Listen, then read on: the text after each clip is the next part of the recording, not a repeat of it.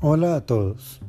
Hoy entramos al día 11 de sanación de las necesidades básicas que habitan en cada uno de nosotros. Hoy veremos cómo la necesidad de permanencia o posteridad, entendida como aquello que se manifiesta en el tiempo y que nos lleva a la construcción de un legado, se relaciona, interactúa e incide sobre esa necesidad básica de rigor o fuerza entendiendo esta como la capacidad de poner límites y decir no a lo que no nos edifica o no permite avanzar de manera momentánea.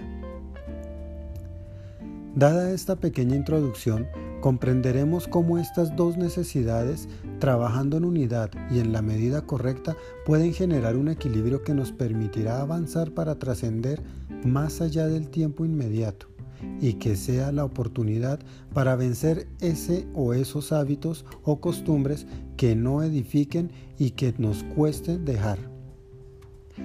Eso que está presente en tu vida desde hace mucho tiempo y sigues manteniendo aún cuando sabes que no es correcto, porque no te edifica en casi nada, sino que se mantiene por un beneficio que en realidad es muy pequeño o es mucho menor en comparación al gran costo que tiene en el presente y futuro.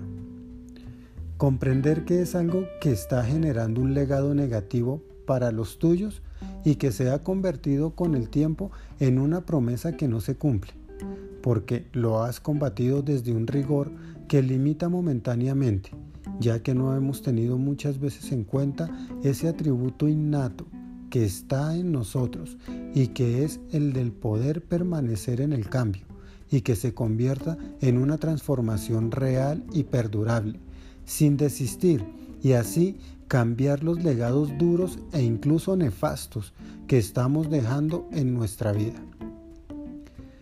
Cuando el rigor y la permanencia trabajan en relación a restringir de manera eterna las cosas que no edifican, hago la claridad en cuanto a la palabra eterna que hace referencia al hecho de que cuando tenemos hijos o personas que nos sigan o nos vean como referente también podrán poner en práctica esto y al mismo tiempo trascender en el tiempo, es decir, hacer uso de esa fuerza interna para mantener una transformación perpetua como legado en las generaciones.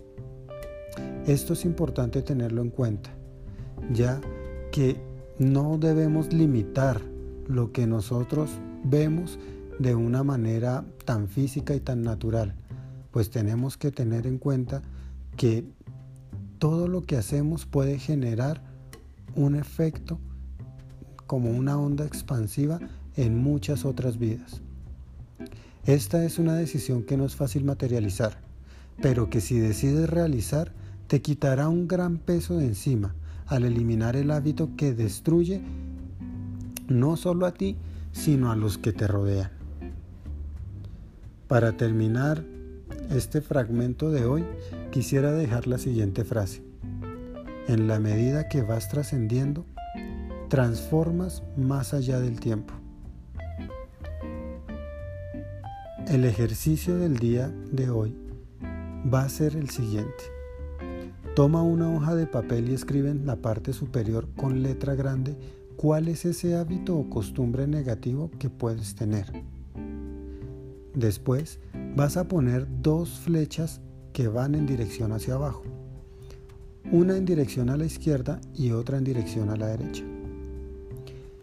En la flecha del lado izquierdo pondrás un listado lo más largo posible, quiero que eso lo tengan muy en cuenta, de las cosas que puedan resultar negativas de ese hábito.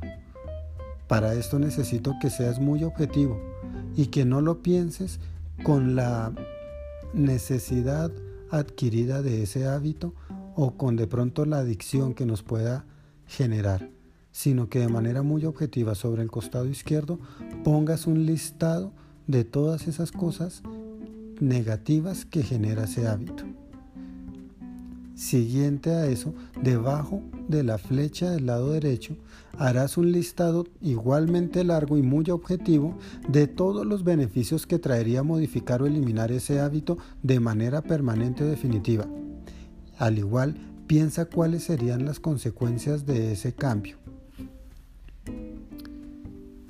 Esto te permitirá ser consciente la razón por la cual deberías realizar ese cambio y facilitará ponerlo en práctica e interiorizar los beneficios y una razón más tangible te daría para transformar.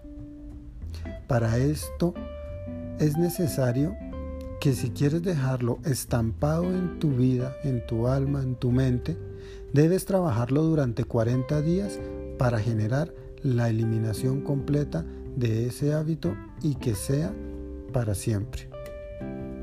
Recuerda, muy importante, poner las consecuencias tanto en la flecha del lado izquierdo como en la flecha del lado derecho. Espero que esto sea de edificación y te pueda dar una conciencia más allá de lo que queremos frente a los hábitos que tenemos. Recordemos que a veces es mejor tener, tener presente o poner por, por primer lugar lo que necesitamos por encima de lo que queremos. Esperamos, espero que sea un muy buen fin de semana y que este día sea de gran edificación. Nos vemos el día de mañana con el día número 12. Gracias.